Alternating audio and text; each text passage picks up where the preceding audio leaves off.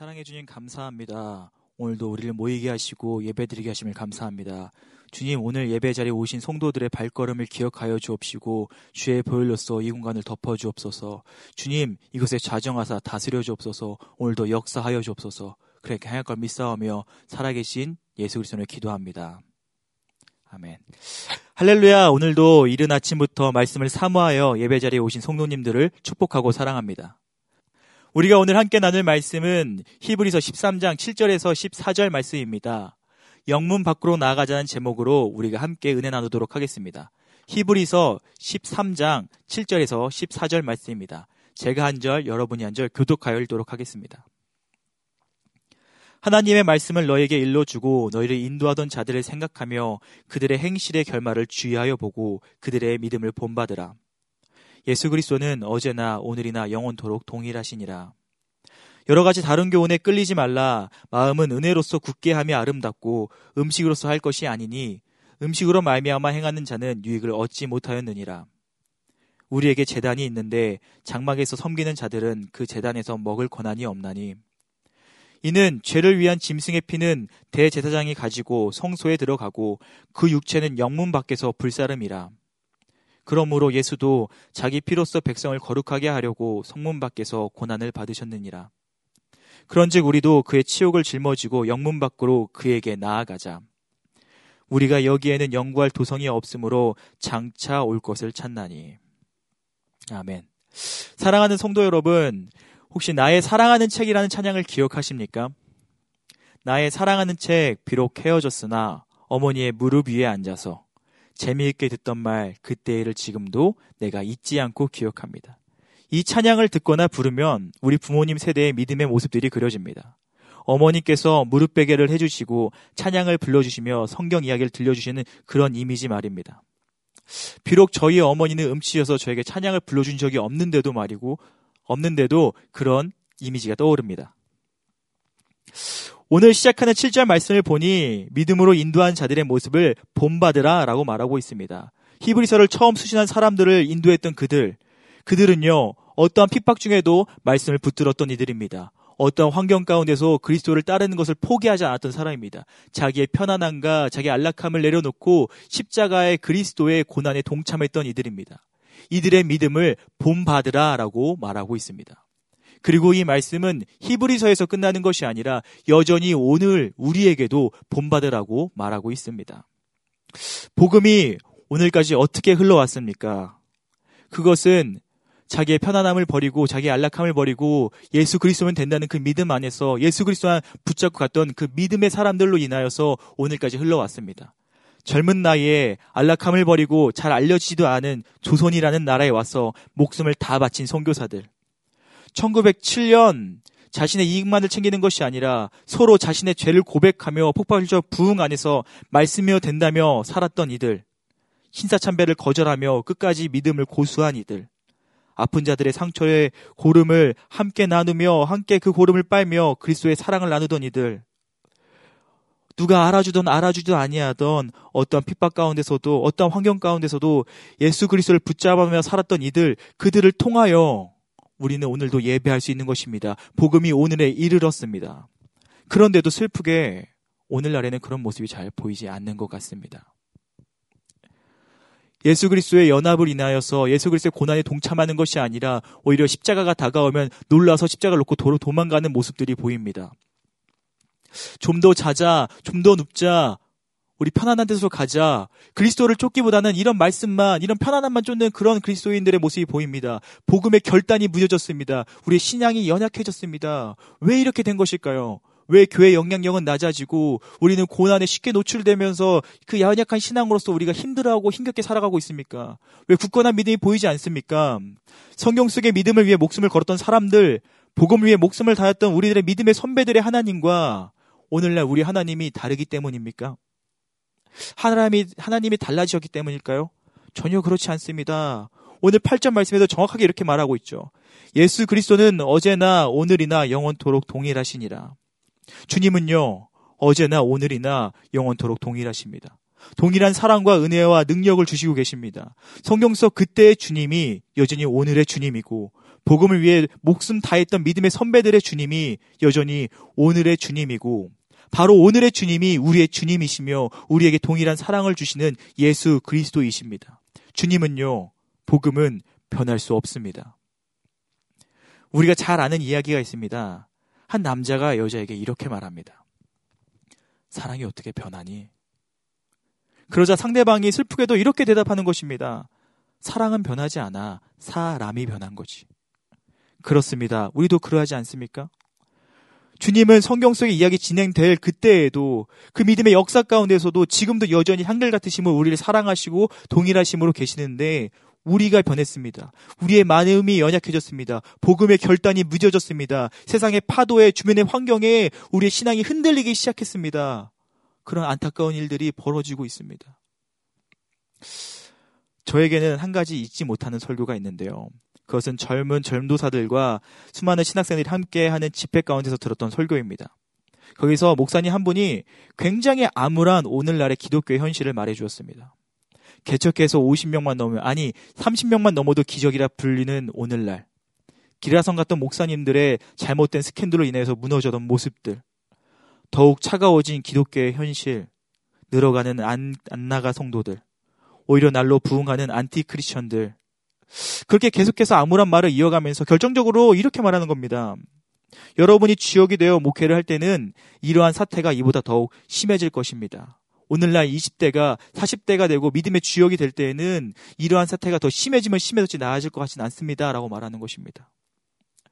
참, 시간이 흐르고 세월이 갈수록 환경은 어려워집니다. 그리스도를 믿는 따르는 그 발걸음들이 힘들어집니다. 고난이 더해집니다. 그런데요, 그 목사님이 마지막에 단 세 단어를 말했는데 이 세 단어가 저의 가슴을 다시 뛰게 했습니다. 잊지 못하게 했습니다. 다시 우리의 믿음을 굳건하게 할 수 있다 생각했습니다. 그 세 단어는 이렇습니다. 그러나 주님은 살아계십니다. 그러나 주님은 살아계십니다. 그러나 주님은 살아계십니다. 사랑하는 성도 여러분, 오늘날 대한민국의 앞날이 너무 캄캄한가요? 여러분에게 몰아치는 삶의 파도가 너무 두렵고 힘든가요? 아이들이 살아갈 미래가 걱정되나요? 이 시대가 광야와 같은가요? 실망한 일들이 넘쳐나고 있습니까? 허무와 분노가 가득합니까? 그러나 우리가 희망이 있으니 바로 예수 그리스도가 살아계시다는 겁니다. 어제나 오늘이나 변하지 않고 우리와 함께 계시다는 것입니다. 주님이 오늘도 살아서 역사하십니다. 복음은 변하지 않습니다. 아니, 변할 수 없습니다. 성경 속에 역사하셨던 그 주님이 동일하게 우리와 계시기 때문입니다. 그러니 우리 낙심하지 않아도 됩니다. 믿음의 주요 온전케 하시는 예수 그리스도를 여전히 바라보고 살아가시기를 간절히 소망합니다. 주님은요, 꺼져가는 촛불 끄지 않습니다. 사랑갈 때 꺾지 않습니다. 영원히 우리에게 계속해서 새 힘을 주시고 사랑을 주시고 지켜봐 주십니다. 구절을 계속해서 보면요. 이렇게 말합니다. 여러 가지 교훈에 끌리지 말라. 이것은요. 계속해서 예수 그리스도면 된다는 신앙을 가지라는 것입니다. 주님만을 의지하며 나가자는 것입니다. 이 여러 가지 교훈에 끌리지 말라는 부분을 쉬운 성경을 보면 조금 더 쉽게 이해할 수 있습니다. 제가 읽어드리겠습니다. 여러 가지 이상한 가르침에 빠져 잘못된 길로 들어서지 않도록 주의하십시오. 여러 가지 이상한 가르침에 빠져 잘못된 길로 들어서지 않도록. 우리가 가야 되는 길은 단 한 가지 유일한 길이 있습니다. 그것은 내가 길이요, 진리요, 생명이란 말씀하신 그 길입니다. 우리는 그 길만을 가야 합니다. 그 길에서만 우리에게 은혜가 내려오고 믿음을 굳건하게 합니다. 그 말하 구절에서 계속해서 말하고 있는 음식으로 말미암아 행하는 자는 유익을 얻지 못할 것이다라고 하는 것은 음식 규정에 매여 있는 것으로 은혜가 믿음이 굳건해지는 것이 아니라 오직 예수 그리스도에게만 그 굳건함이 있다는 것입니다. 우리의 믿음이 우리가 바라볼 소망이 있다는 것입니다. 바울은 고린도전서 8장 8절과 로마서 14장 10절을 통해 이렇게 말합니다. 음식은 우리를 하나님 앞에서 내세우지 못한다. 하나님의 나라는 먹는 것과 마시는 것이 아니요 오직 성령 안에 있는 의와 평강과 희락이라고 말이죠. 옛 구습의 제자 의식들, 그 행위들로 믿음이 은혜가 내려오는 것이 아니라 오직 예수 그리스도를 통하여 온다는 것입니다. 이는 10절에서 12절에서 말하고 있는 대속죄를 들었던 제사와 그리스도의 십자가 사건을 교차로 말하면서 더욱 우리에게 확증시켜 주고 있습니다. 더 나은 제사, 예수 그리스도의 십자가 사건, 예수님의 죽으심이 속죄제로서 그리스도의 대속적인 죽음을 통해 온전히 완성된 것입니다. 이것이 우리가 굳게 붙들고 가야 할 복음입니다. 이것이 해해질 수 없는 우리의 복음입니다. 이것이 흐려질 수 없는 우리가 붙들어야 할 주님의 말씀입니다. 죄의 싹스로 영원히 멸망당할 죽은 것과 다름없는 우리를 주의 보혈로 다시 살리사 그리스도 안에 영원한 생명에 이르게 하였습니다. 이것이 주님의 사랑입니다. 어제나 오늘이나 동일하신 그 주님의 사랑 말입니다. 예수 그리스도께서는 그 사랑을 위해 십자가에 달리시기 위해 영문 밖으로 나가셨습니다. 영문은요, 사람들이 자신을 보호하기 위해 만든 것입니다. 하지만 주님은 영문 밖으로, 보호가 없는 곳으로, 안위를 누릴 수 없는 곳으로, 편안함이 없는 바로 그곳, 고난이 있는 골고다로 가셨습니다. 왜요? 우리를 구원하기 위해서 말이죠. 골고다에서 받으신 십자가의 고난으로 유일한 길이 생긴 것입니다. 영문 밖은 주님이 나를 살리기 위해 가신 그 길입니다. 주님이 가신 그 길을 그의 제자인 우리도 가야 하지 않겠습니까? 히브리서 수신자들은 예수님을 믿는다는 이유로 이방인들과 유대인들로부터 고난과 치욕을 받았습니다. 그런데 히브리서 기자는요, 이것을 위로하고 있는 것이 아니라 오히려 13절 말씀과 같이 이렇게 말하는 것입니다. 우리도 치욕을 짊어지고 영문 밖으로 그에게 나아가자라고 말이죠. 지속적인 핍박으로 인해 지쳐 다시 더 쉽고 편한 영문 안으로 돌아가려는 성도들에게 이렇게 말합니다. 너를 인도하였던 그들의 믿음을 본받으며 여전히 동일하게 역사하시는 주님을 바라보며 그 사랑을 기억하고 의지하여 예배를 통해 다시 영문 밖으로 나아가자. 그분이 거기 계신다. 그분이 계신 그 영문 밖으로 나아가자 라고 말하고 있는 것입니다. 치욕을 짊어지고 영문 밖으로 그에게 나아가자. 먼저 치욕을 짊어진다는 것은 십자가를 지고 나가자는 것입니다. 십자가 지는 것, 그리스도에 있는 우리가 당연히 해야 될 일인 것입니다. 그런데 이 십자가를 지는 게 쉽지만은 않은 것 같습니다. 때로 두렵기도 합니다. 때로 너무 힘들기도 합니다. 피하고 싶기도 합니다. 아니, 사실 수없이 피하고 있기도 합니다. 저는 어느 주일들과 마찬가지로 찬양을 부르며 예배에 나아가고 있었습니다. 그런데 어떤 찬양을 부르는데 도저히 제 입에서 그 찬양의 가사가 나오지 않았습니다. 불러지지 않았습니다. 그 단어 단어가 입에서 떨어지지 않았습니다. 어찌 보면 너무 흔한 찬양이었고 수없이 불러온 찬양인데 그날 그 찬양이 제 입에서 떨어지지 않는 겁니다. 왜 그랬냐면요. 그 찬양의 가사와 제 삶이 너무나 달랐기 때문입니다. 그 찬양의 가사는 이렇습니다. 이름 없이 빛도 없이 감사하며 섬기리다. 이름 없이 빛도 없이 감사하며 섬기리다. 이 찬양의 가사와 제 삶이 너무 달랐기 때문에 저는 울 수밖에 없었습니다. 저는 끊임없이 누군가가 나를 알아주길 바라고 어디에든 이름이 남길 바라며 그리스도의 빛을 내기는커녕 그리스도의 빛으로 내가 스포트라이트 받기만 원하며 감사보다는 불평이 내 입술에 더 자주 머물러 있고 성김보다는 성김 받고 싶어하는 내 자신이 너무 보여서 내가 너무 부끄러워서 주님께서 말씀하신 누구든지 나를 따라오려거든 자기를 부인하고 자기 십자가를 지고 나를 따를 것이라는 말씀이 나를 때려 전 눈물 흘리며 주님의 궁렬함을 구할 수밖에 없었습니다. 사랑하는 성도 여러분, 오늘 여러분은 십자가를 잘 지고 계신지요? 그리스도인으로서 십자가를 지고 예수 그리스도를 따라 영문 밖으로 나가고 있는지요? 그 고난의 장소로 그 보호가 없는 장소로 말이죠. 그저 영문 안에서 자신의 편안함만 추구하고 자신의 삶의 자리에만 안주하고 있다면 어떻게 언제 주님을 따르겠습니까? 주님을 따르지 않고 어떻게 그 은혜를 우리가 받아 누리겠습니까? 어떻게 그의 역사 안에 그 거하겠습니까? 어떻게 진정 주심이 주시는 평안과 기쁨과 은혜와 자유와 치유하심을 우리가 누리며 살겠습니까? 영문 밖에 주님이 계십니다. 그곳에 갈 때 우리는 그것을 누릴 수 있습니다. 사랑하는 성도 여러분, 예수 그리스도의 고난에 동참합시다. 우리 영문 밖으로 나아갑시다. 그런데 정말 신기한 것은요. 우리가 영문 밖에 나아갈 때 나의 보호하고 있는 것을 내려놓고 그리스도의 고난에 동참하러 나아갈 때 우리가 다치고 우리가 상할 것 같은데요. 우리가 더 넘어질 것 같은데요. 전혀 그렇지 않다는 것입니다. 영문 밖에 나아갈 때 오히려 감당할 수 없는 은혜가 기다립니다. 영문 밖에 나아갈 때 십자가 아래 그 평안이 우리를 기다리고 있습니다. 영문 밖에 나아갈 때 능력과 자유와 치유하심이 우리 가운데 임하는 것을 우리는 발견할 수 있습니다. 영문 밖은요, 그냥 보면 고난의, 장소일지 모릅니다. 치욕의 장소일지 모릅니다. 하지만 믿음의 눈을 들어 볼 때 그곳은 구원의 새로운 장소입니다. 새로운 야, 자유와 새로운 은혜와 그 감동이 있는 장소입니다. 우리 그곳으로 가지 않겠습니까? 주님이 그곳에서 우리에게 평안을 주신다 하십니다. 주님이 그곳에서 우리에게 누릴 수 없는 행복을 준다고 합니다. 우리 영문 밖으로 나아갑시다. 그렇다면 여기서 우리가 한 가지 질문이 있습니다. 오늘날 우리가 나가야 되는 영문은 그 영문 밖은 어디냐는 것입니다. 그것은요, 이제 여러분들이 예배 후에 가실 삶의 현장입니다. 어떤 이들에겐 회사요, 어떤 이에겐 가정이요, 어떤 이에겐 학교요, 거래처요, 세상에 험난한 파도가 있는 바로 그곳, 삶의 현장이 우리가 나가야 할 영문 밖입니다. 내가 그리스도인으로서 십자가를 질 수 있는 그곳, 우리는 그곳에서 우리의 예배를 이어가야 합니다. 그곳에서 내 이름이 높아지고 내가 기억되는 것이 아니라 나를 통하여 예수 그리스도 이름이 높아지고 예수 그리스도가 기억될 수 있게 말이죠. 저는 유젠 아이들에게 종종 하는 이야기가 있습니다.